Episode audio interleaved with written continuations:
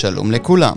אתם מאזינים לבימת שדה בוקר, הרצאות בנושאים הקשורים למדינת ישראל ולתולדותיה, שהוקלטו במכון בן גוריון לחקר ישראל והציונות.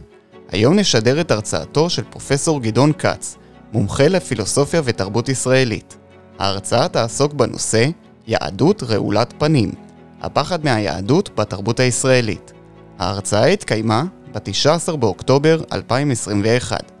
ההרצאה הוקלטה ונערכה לשידור על ידי יקיר גולדפרב, ביחד עם דוקטור בוזי רביב מרדיו BGU, אוניברסיטת בן גוריון בנגב. האזנה נעימה.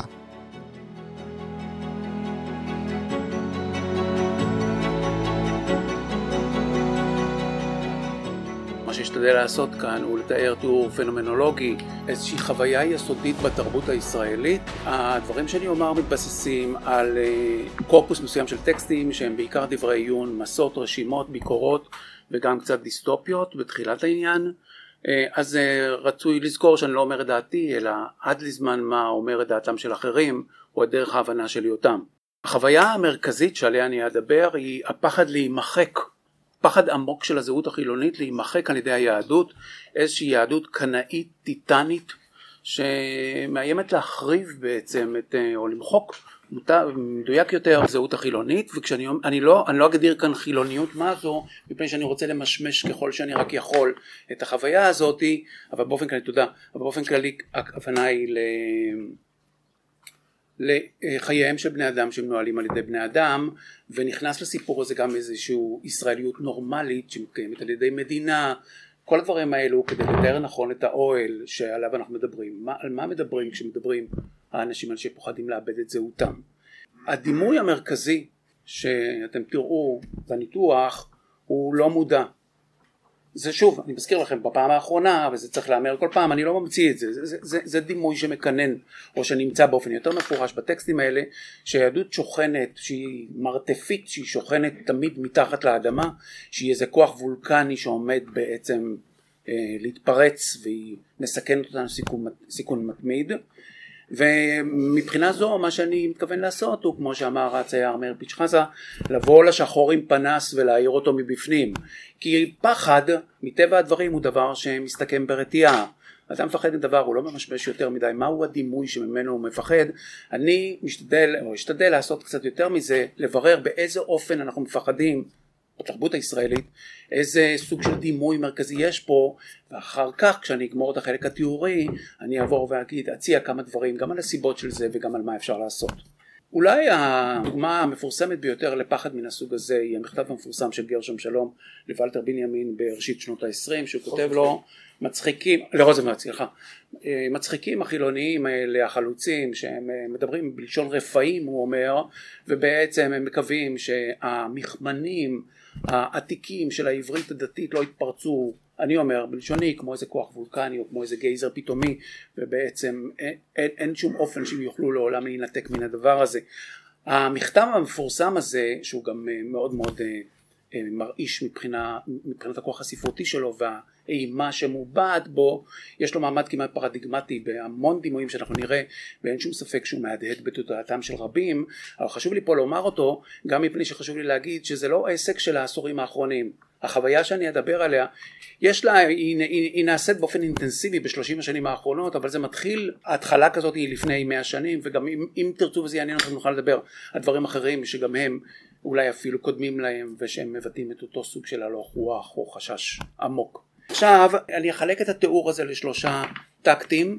הטקט הראשון הוא טקסטים שבעצם החוויה המרכזית שלהם היא מה שאני קורא מטרמורפוזה לאחור. זאת אומרת יש איזשהו חשש שהיהודי החילוני יאבד את זהותו באחת והדבר הזה מטמיע מפני שלכאורה יש לו איזו זהות איתנה, גאה, יציבה, שורשית, הסתכמה במשך 150 שנה אבל עם הישגים אדירים ולמרבה הפלא בנשיפת רוח קלה הוא מאבד את זהותו והוא חוזר להיות אותו אה, תלמיד שרוכן על דף גמרא מתנדנד כמו לולב. כאילו הוא אף פעם לא יצא מבית המדרש.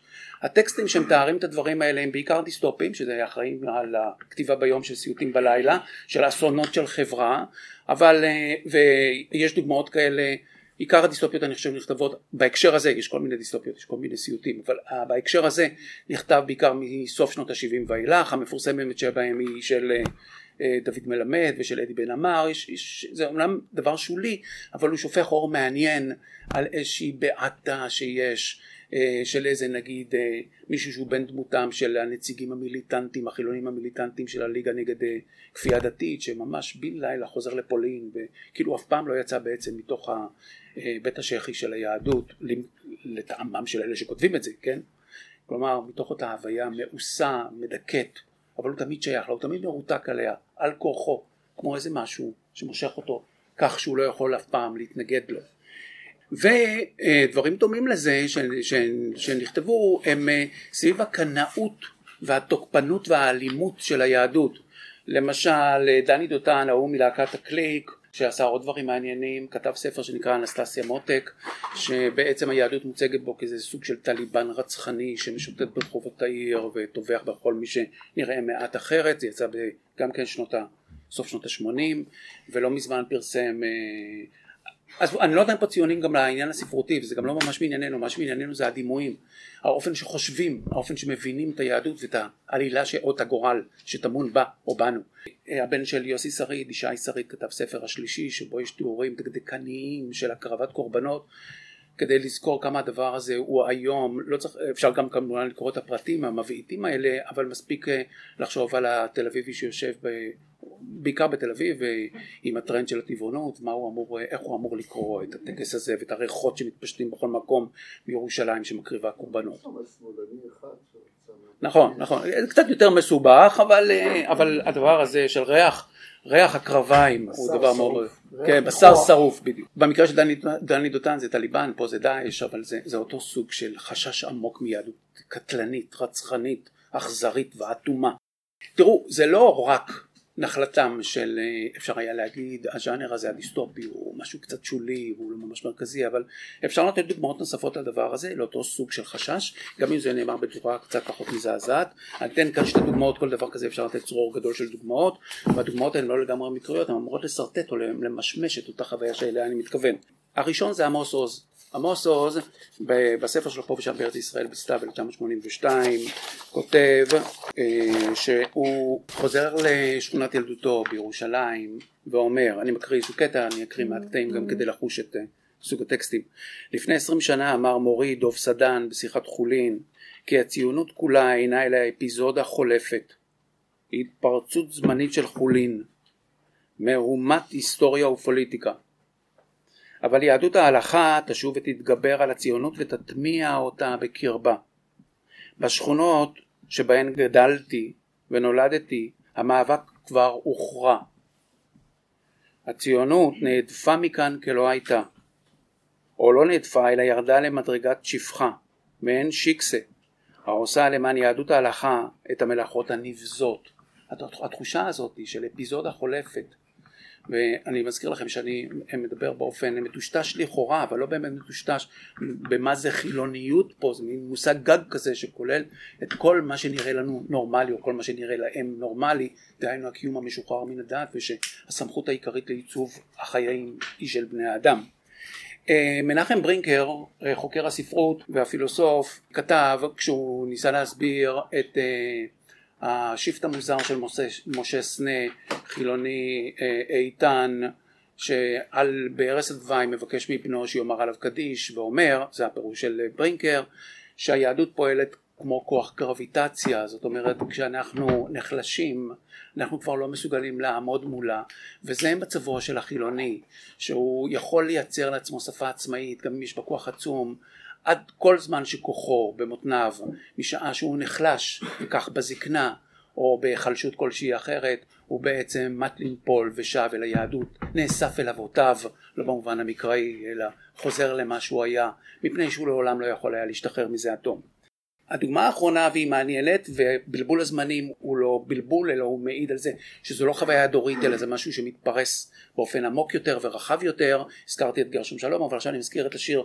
של אלתרמן מיוני 44 בטור השביעי הקלריקל הקטן ששם מספר על איזה טרסק שקרה בקיבוץ שער הגולן שבו האבות שהגיעו לקיבוץ רצו רחמנא ליצלן, לנסוע לטבריה לקנות סידור כדי שיוכלו להתפלל בבית הכנסת, לאימתם של, ה... של מקימי הקיבוץ, שביקשו מהם אה, שלא יעשו את זה מפני שחששו שאם נכדיהם יראו אותם, הם יעשו כמותם.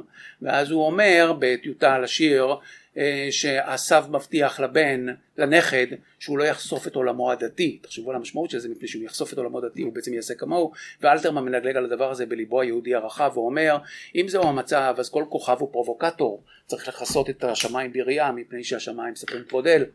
אם, אם צריך להסתיר אז בוא נסתיר את השמיים, בוא נתחיל מזה שאנחנו מסתירים את השמיים. עד כאן מה שדיברתי זה על החשש או על הבעתה הזאתי שאנחנו בעצם אה, ניקלע למין משהו שהוא אורב לנו דרך קבע והוא מטמורפוזה לאחור. זאת אומרת, לכאורה יש לנו זהות, לכאורה יש לנו זהות איתנה, אבל בנסיבות קלות ושינויים קלים תרבותיים, פוליטיים, או אפילו אקראיים, כמו חשיפת סידור בבית הכנסת, אנחנו בעצם נשמוט כמו איזה מוץ בעצם הזהות הזאת תתפוגג מכאן תיעלם ואנחנו ניוותר עם מה שבעצם כביכול מרדנו בו. עכשיו אני רוצה לעבור לטקט השני והוא ביטויים של החוויה הזאת שהם קצת יותר סובסטנטיביים במובן הזה שהם מציעים איזושהי טופוגרפיה נפשית. גם פה אפשר לתת כל מיני דוגמאות אבל המושג המרכזי והחשוב מאוד בעיניי הוא המושג של הלא מודע שוב, אני לא מציע אותו. אני אחר כך אגיד שה, שהשימוש הזה באופן פופולרי בטרמינים הפרוידיאניים מאפשר לדבר דיבור רציונליסטי על בעצם סוג של רוחות רפאים. זאת אומרת על מה ששמור בעצם או מיתולוגיות או סיוטים. אבל לדבר על זה כמו רופאים, לא לדבר על זה כמו מפחדים. Uh, במאמר החשוב, שאני לא יכול להיכנס אליו וגם לא אולי לטעויות החשובות שיש בו, לעניות דעתי. במאמר החשוב של דן מירון על הכרוז לארץ ישראל השלמה שהוא כותב על התפנית המוזרה של אלתרמן. כל מה שאני אומר אני אומר אליבא דה מירון בסדר וגם תזכרו את הדבר הזה אני מזכיר את זה מפני שאני חושש שתשכחו את זה אבל אני לא רוצה לנדד לכם בזה. מירון מנסה להסביר איך חילוני עד לשד עצמותיו כך הוא קורא אלתרמן. האיש ששר על ייסוד העיר על קום המדינה האיש שמלווה את, אה, בטור השביעי את, אה, את, את, את, את היצירה הגדולה ביותר החילונית של המדינה.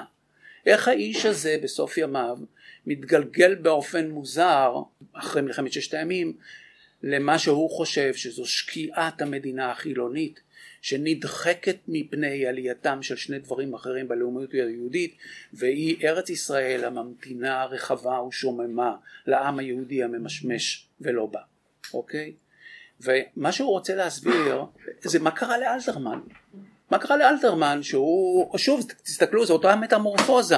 זה באחת הסמל או היצירה החילונית ביותר האיש בעל הזהות האיתנה הזאתי בזקנתו בחולשתו פקו ברכיו והוא נשמט למשהו כביכול לא היה הוא.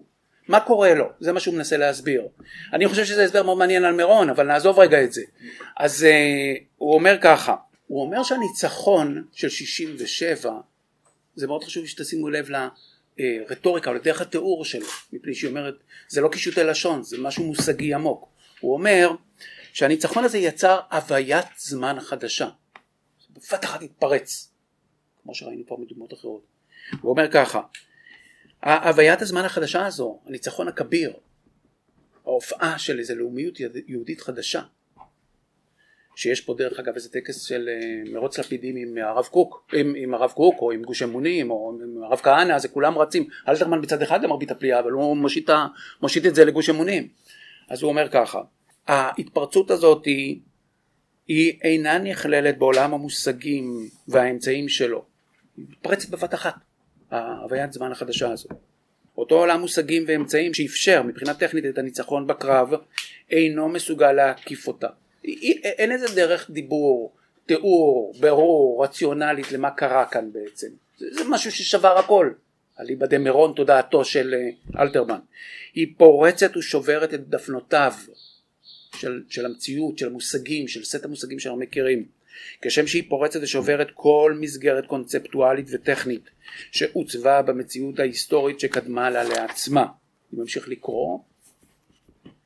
על פני השטח מתרחשים האירועים ההיסטוריים הקונקרטיים ואילו בעומק פועל העיקרון המטאפיזי הדיאלקטי והוא המבקיע מדי פעם כלפי מעלה קורע את, את הקרום החיצוני ופותח תקופה בתולדות העם. זה הדבר התת-קרקעי הזה שעולה, כן, כן, שעולה מלמטה, המפלצת שעולה מן המרתף. כך אירע גם עם ניצחון צה"ל במלחמת ששת הימים, זה הכוח שעולה מלמטה. הניצחון יצר טכנית את הבקע, חרך, שמבעד לו יכול הגייסט של הלאומיות היהודית לפרוץ מן המעמקים ולתחום ולסגור את הרצף ההיסטורי שנקרא פתאום ולפתוח ברצף חדש אנטיתטי ומהפכני. עלה, הבקיע וחולל משהו שלעולם לא ישוב להיות משהו. גם פה כמובן יש מטמורפוזה כמו שאתם יכולים לראות אבל הטופוגרפיה הנפשית היא קצת יותר אה, רחבה ממה שיש בסיוטים האלה של אה, דוד מלמד או של אה, ישי שריד. אבל לא תמיד צריך ניתוח של אינטלקטואל מזהיר בעיניי כמו מירון כדי לתת את הקונספט הזה, זה משהו שנמצא בהמון ביטויים, אני אתן פה רק עוד אחד כדי להרגיש כמה זה, כמה השפה הזאת היא נוחה לנו להתבטא, כמה, כמה נוח לנו לחשוב במושגים האלה, וזה לא קישוט לשוני כמו שאמרתי, אלא זה משהו עמוק יותר, על היחס בינינו, בין הוויית החיים שלנו לבין היהדות הקמאית הזאת שאורבת לנו.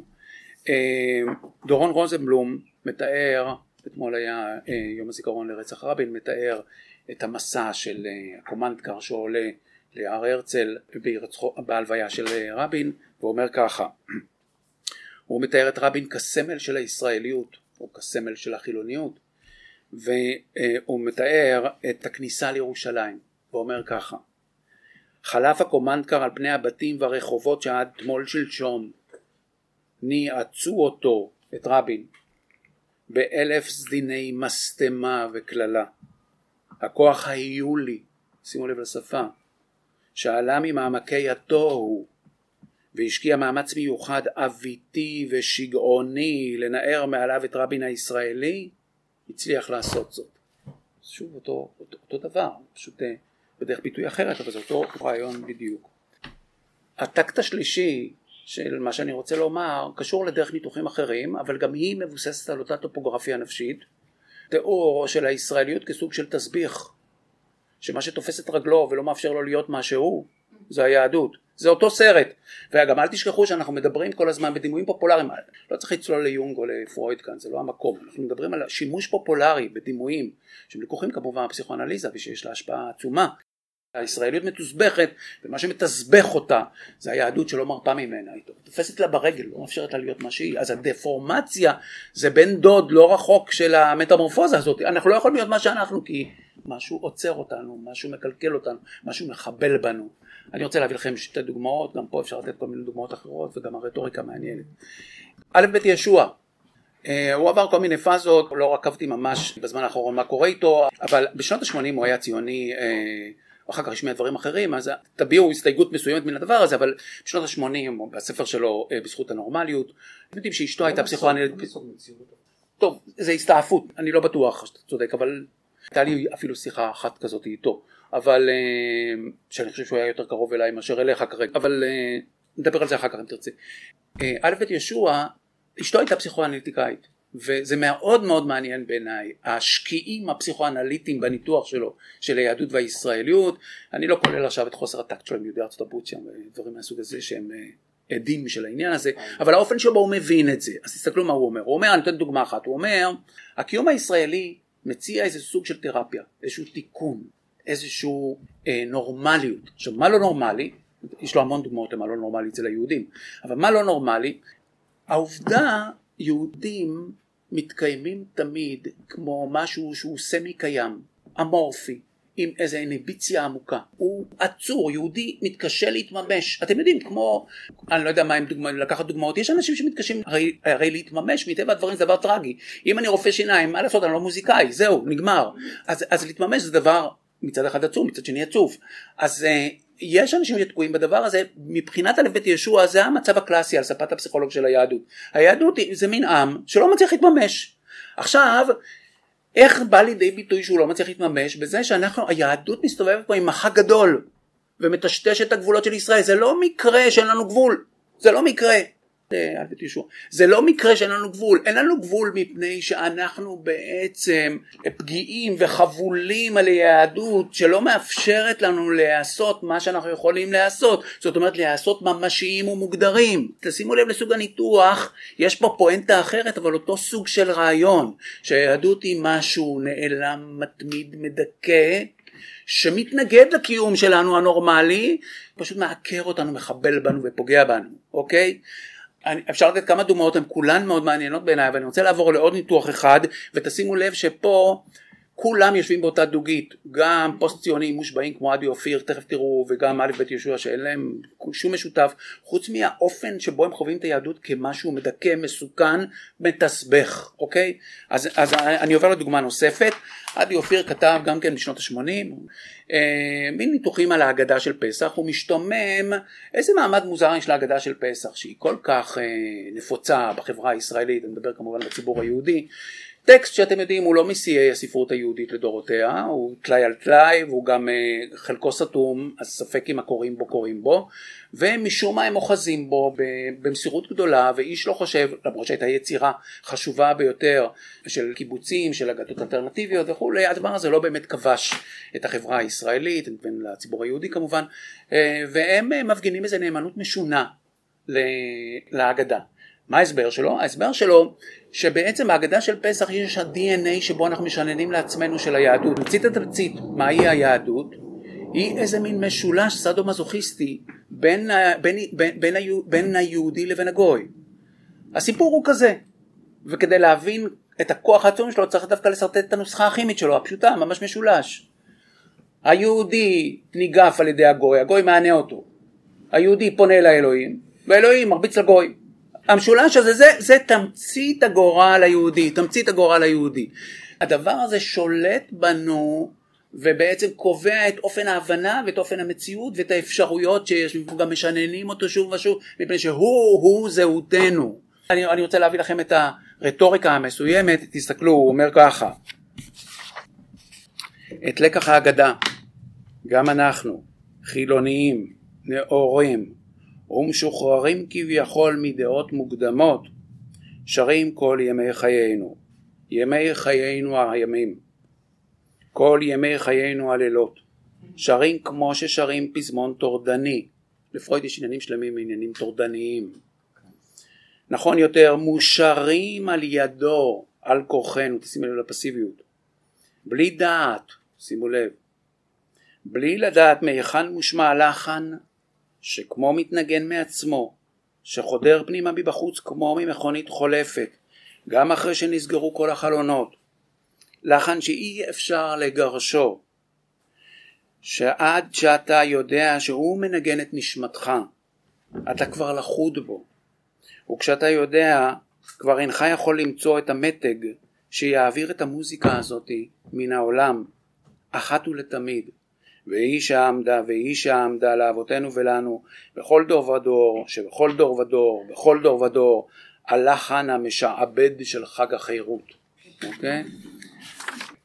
וזה אני לא רוצה להתעכב יותר מדי כי אין לנו הרבה זמן אבל אתם, את יכולים למצוא פה את הבוננויות הפסיכואנליטיות של השיעבוד ל, ל, למרתף עוד ועוד ועוד וזהו בעצם גורלנו שאנחנו כבולים למה שאין בכוחנו להשתחרר ממנו וזה הכל סביב גם המטמורפוזה וכמובן גם הדבר הזה התהום שרובצת תחתינו. אני רוצה להגיד אה, ככה בתור הערת ציון לתיאור הזה שהלא מודע משחק תפקיד מאוד מאוד חשוב גם אצל ההוגים הציונים זה נושא שבאופן אישי אני מאוד מתעניין בו ואתם יודעים שיהודים באופן, אם ככה לתאר את זה ממש בחטף, יהודים כשיוצאים מן הגטו צריכים לארגן מחדש גם את חייהם, את המשמעות של מה זה חיים, מה, מה כלול בחיים. וזה גם אה, בא בעת שבה יש טופוגרפיה חדשה להבנה מה יש בחיים, איפה משתרעים החיים, מה הם כוללים. ומשום כך יש הרבה מאוד ביטויים מרתקים אצל ההוגים הציוניים, גם אם הם משוליים הם מרתקים ומרכזיים יותר ממה שהם אפילו היו יכולים ללכת לדעת, ליהדות כמה שמתקיים בלא מודע. אתן כאן שתיים ושלוש דוגמאות.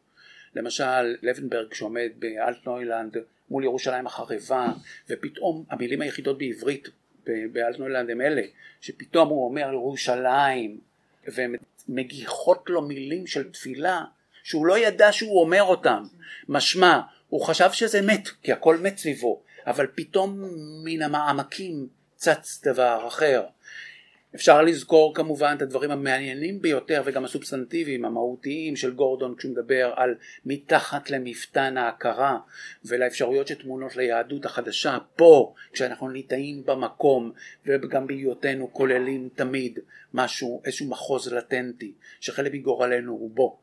ואפשר לזכור כמובן את הדיבורים של אה, אחד העם עם המשמעויות של ההיפנוזה והחינוך, האופן שבו הוא קושר חינוך למושג של היפנוזה, קצת מקדים את פרויד, הניסיונות או ההבנה שבהיפנוזה יש דבר שצריך להסביר אותו והניסויים הראשונים של פרויד היו, פרויד היה תקופה ארוכה מרותק לסיפור של ההיפנוזה עד, עד לשלב מסוים שהוא מתרחק מזה.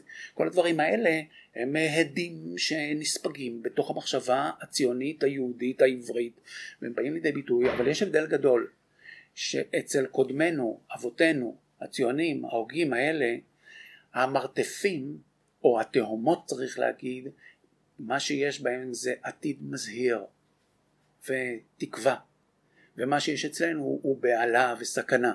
אותם מחוזות, אבל באחד יש יום ובשני יש לילה.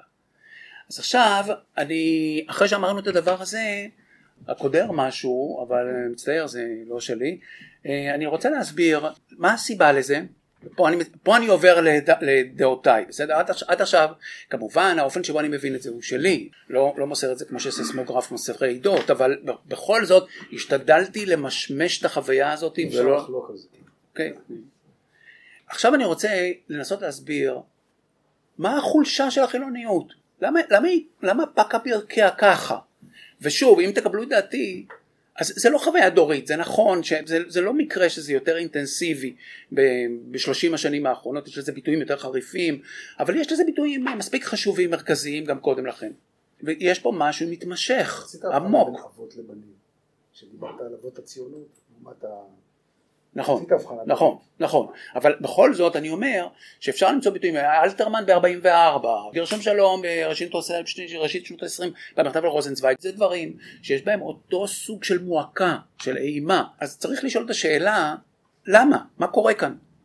אז אני יכול להציע שני דברים, אה, אחד קצר ואחד ארוך. גם הקצר יכול להיות ארוך אבל אנחנו נקצר פה. אה, הקצר הייתי אומר הוא מטאפיזי, תראו, החילוניות היא הצעה פרובלמטית לחברה, בעיניי, לפי הבנתי. זה, אני לא היחיד שאומר את זה. למה?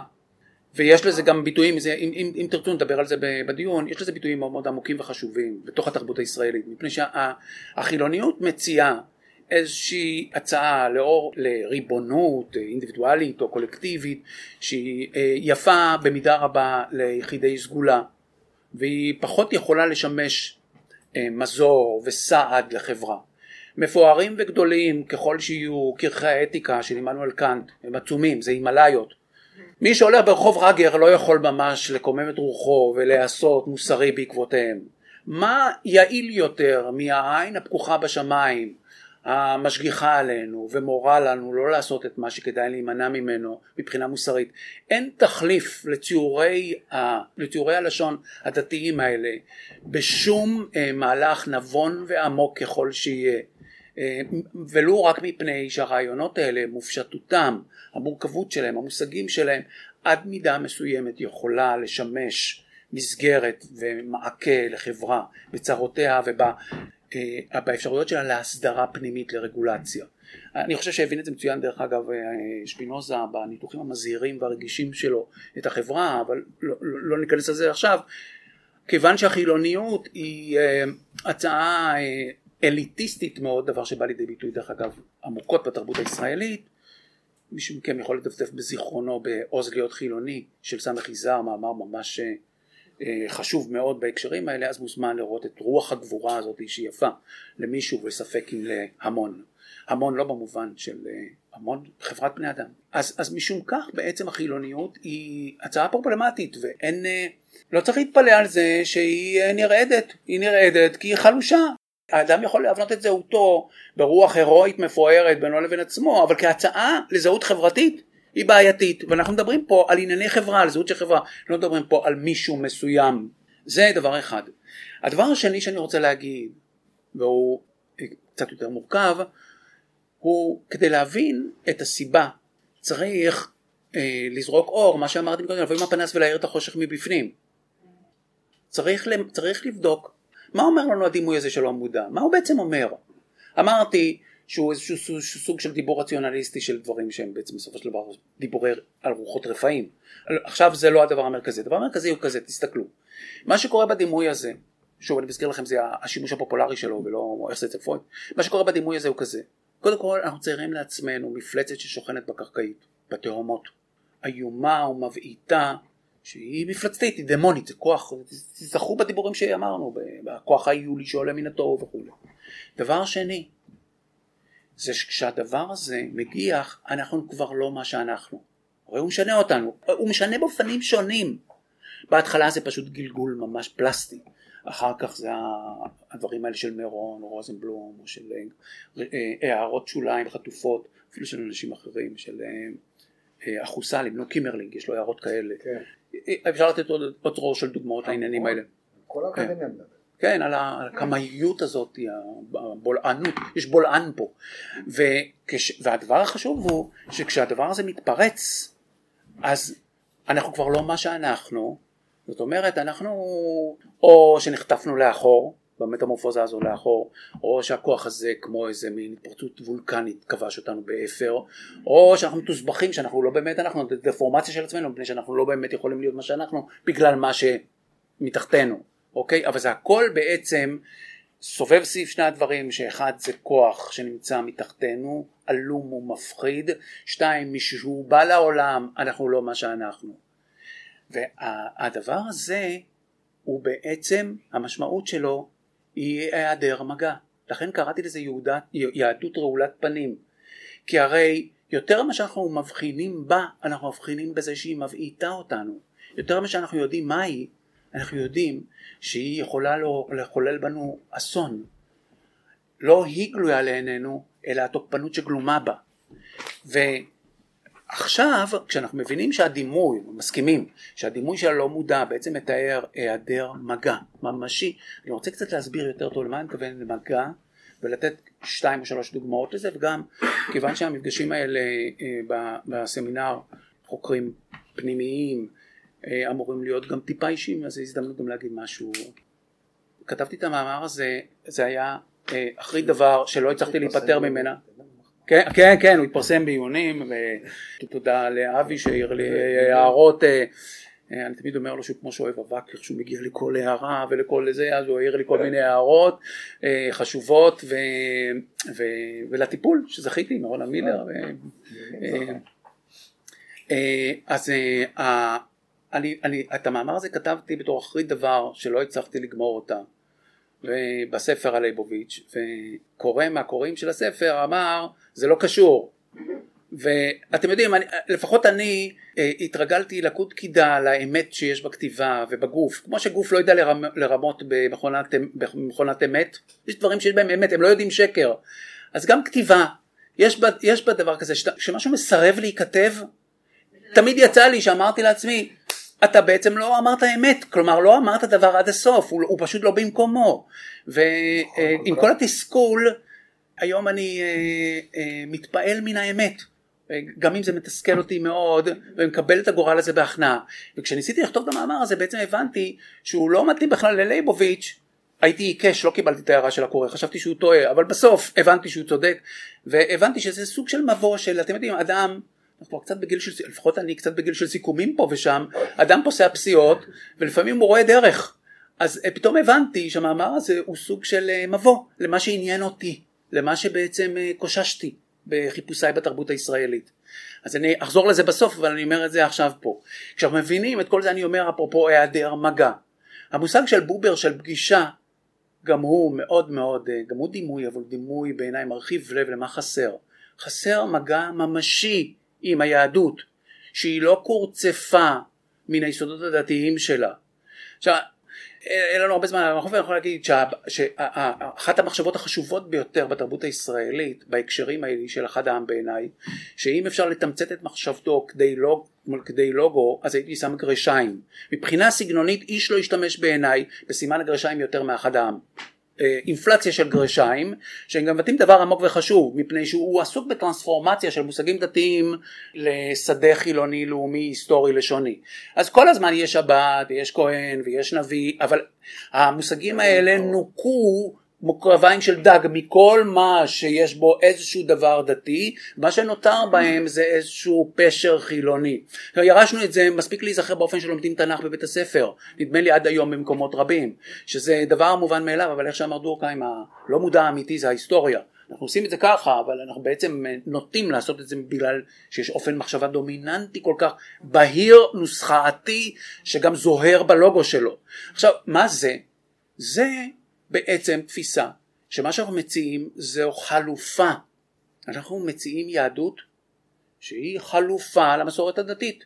לא צריכים את התוכן הדתי של, ש, את המשמעות, את הפשר עמום ורחב ככל שיהיה, אנחנו יכולים להציע בקימום הרוח משהו שהוא חילוני לעילה לעילה ואין לו שום דבר מזה, כלומר מן הפשר הדתי. עכשיו כדי להסביר טוב יותר למה אני מתכוון, אני רוצה לצטט לכם קטע מאוד בהיר ויפה של אסף ענברי, שהוא כותב ככה: יהדות בלי אלוהים היא מילה, מילה ריקה. התרבות העברית אינה יכולה להיות תרבות של אתאיסטים, כשם שאינה יכולה להיות תרבות של אורתודוקסים. התחדשות יהודית אינה יכולה לשאת משמעות רצינית כלשהי, אלא כהתמודדות מחודשת עם האמונה היהודית. כשם שעליה להיפתח אל הממדים הממלכתיים, אל הממדים האסתטיים ואל שאר האתגרים העדכניים שהיהדות הרבנית בורחת מהם, כך עליה להיפתח אל הממד המטאפיזי, שבלעדיו היהדות היא סתם פולקלור. אין משמעות יהודית רצינית לאהבת התנ"ך, שבו מנפפים סופרים ומשוררים ישראלים חילוניים. התרבות העברית לא תחדש את פני היהדות על ידי התבשמות מסיפורי יעקב, שמשון ודוד. היא תחדש את פני היהדות אם היא תציע דרכי הגשמה חדשות של התורה. אם יש לתורה משמעות שאינה גלותית גטואית ושאינה לאומנית משיחית, שהרי התרבות העברית מופקדת על חשיפתה. אני חושב שאלה דיבורים מאוד מאוד מדויקים. אה, אני עכשיו יכול להגיד שבעצם זהו, לזה התכוונתי כשאמרתי לכם מקודם, שזה אומר פה, הוא מבוא לדברים שאני עשיתי. כי בעצם הדברים שאני מתעניין בהם ושכתבתי, זכיתי לכתוב עליהם, הם אה, מופעים חדשים של היהדות שהם אינם מנוכרים אל המסורת הדתית, לרגש הדתי, לממד הטרנסצנדנטי שלהם, והם בשום פנים ואופן לא, לא ספופים בתוך גטו, והם בשום פנים ואופן לא משיחיים. למה אני מתכוון? אני מתכוון ליהדות כפי שהיא מופיעה, ואני חושב שב-20 או 30 האחרונות יש פריחה גדולה, ולשם כך בעצם לא צריך רק לצפות על פני העתיד, צריך להסתכל.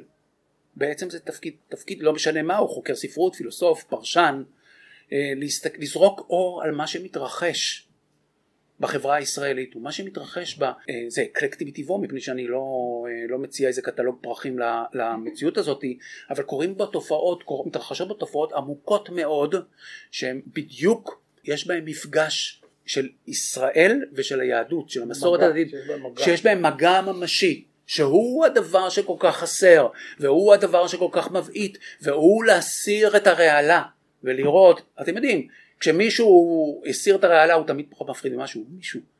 אז למה אני מתכוון? אני, אני יכול להצביע על הדברים שאני עסקתי בהם, עכשיו אני רק יכול להזכיר את זה ככה בחטף, אני לא יכול להסביר את זה.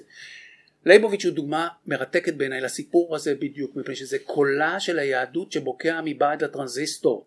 איש מבין ההוגים הדתיים לא דיבר על סחרחורת כזו של נושאים כמו הנשק הגרעיני, עזבו אם זה לטעמכם או לא טעמכם, הנשק הגרעיני ובן גוריון, נפשו, אה, מישהו כתב עליו את הערך באנציקלופדיה, והלשון העברית וצורת ההתיישבות, והשנור האמריקאי ויהודי ארצות הברית, והאם אנחנו צריכים להיות באו"ם או לא צריכים להיות באו"ם, מפרספקטיבה דתית רושפת כשהוא משמיע את דברו לציבור, לא אה, מסתודד עם מישהו, וזו הודעה לחברה הישראלית, הודעה. והדבר הזה, העובדה שהוא קורה, לא באופן מטאפורי, על ידי טרנזיסטור, קורה באמצעי, באמצעי תקשורת, לא לחינם הוא היה רץ, היה ידוע שאם אתה רוצה להזמין, אתה רוצה להזמין מרצה מרתק לבית ספר יסודי בקריית שמונה שלא לוקח כסף תצלצל לליבוביץ' לא לחינם הוא היה רץ לכל מקום להרצות מפני שהוא עשה את זה כדי להשמיע את הקול הזה. היהדות שמושמעת במרחב הציבורי כך היא מופע כזה, והיא גם מופע כזה מפני שהיא אומרת דבר עמוק מרוחה של היהדות, ומפני שהיא חלק מהבנתנו, גם אם אנחנו לא מסכימים, והיא נעשית קנייננו, כמה ששייך לתרבות הישראלית, כמו ששייך למסורת היהודית. דוגמה שנייה מרחיבת לב היא ההתחדשות של הפיוט, דבר שאני מקווה לכתוב עליו בעתיד. תראו, כנסו, אני לא יודע אם נכנסתם לאתר המפעים לב, מקיצי הנרדמים של הספרייה הלאומית, שימו לב, של הזמנה לפיוט. תראו, מפה של כל, זה הרי אה, ענק שמקיץ, זה כל הקהילות היהודיות שרות.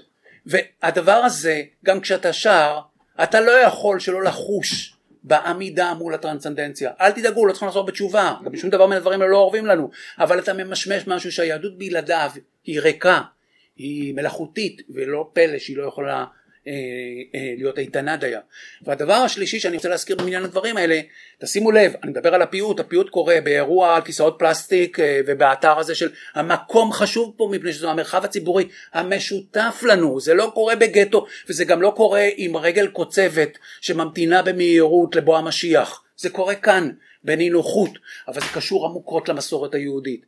והדבר השלישי הוא השכונה, המסורתיים, האופן שהעולם הדתי הזה קשור לסביבותיו וגם הוא לא לחינם קורא כפי שהוא קורא זה הדבר שכתבתי בספר על החילוניות שהוא בעצם מסביר למה המסורתיות היא יכולה להיות תשובה מצוינת לחילוניות. באיזה אופן המסורת הדתית יכולה להיקלט היטב גם בתוך חברה חילונית בלי שעובד פה דבר. כל הדברים האלה הם מופעים עמוקים בעיניי מרחיבי לב זה אני אומר כ... אני שזה גם קורה במופע הרוק של דבי סחרוב זה בהחלט, בהחלט, ההתפשטות של הדברים האלה לכל עבר,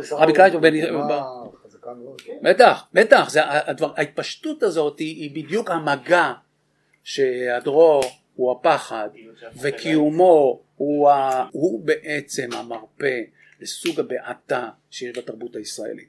בקיצור, להסיר את הרעלה. תודה רבה. ועמדתי בזמנים.